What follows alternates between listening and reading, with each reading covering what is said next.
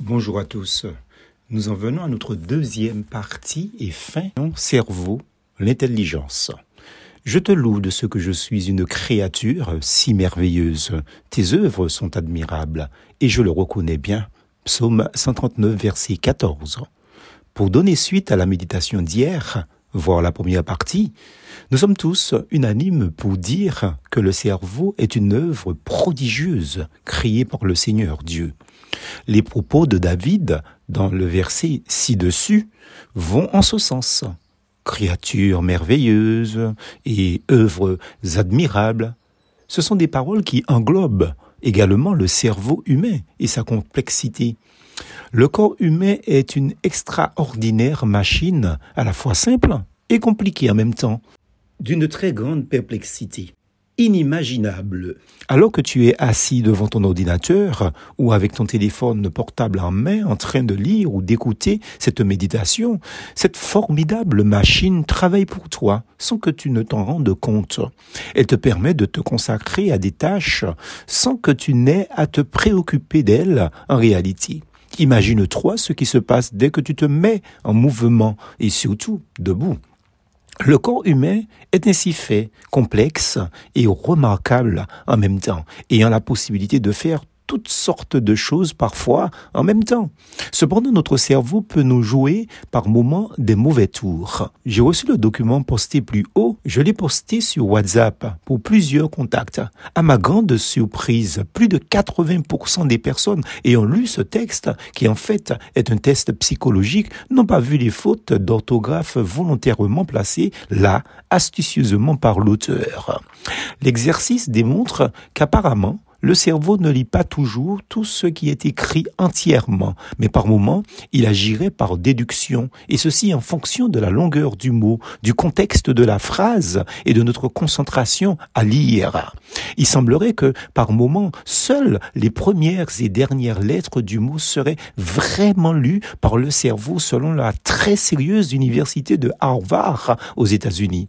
Ce qui a fait dire à l'une de des cobayes, entre guillemets, la chose suivante. Automatiquement, disait-elle, mon cerveau donne intuitivement le mot que je suis supposé de lire. Soit notre cerveau nous joue des tours par moment, soit nous-mêmes manquons de concentration, d'attention, car nous ne lisons pas toujours avec l'attention, le sérieux qu'il faut. C'est pareil pour l'écoute. Nous n'écoutons pas toujours notre interlocuteur attentivement. Le cerveau est l'objet le plus complexe sur notre planète, comme le dit un spécialiste. Cela dit, on comprend pourquoi certaines personnes ne se souviennent pas de ce qu'ils ont lu et que d'autres disent pratiquement le contraire de ce qu'on leur a dit, parce qu'ils n'ont rien écouté. Le cerveau va agir après par suggestion, par déduction. Ainsi, nous sommes encore loin d'avoir découvert tous les mystères du fonctionnement du cerveau et de son organisation, explique Nye Oulon président du conseil scientifique de la Fédération pour la recherche sur le cerveau.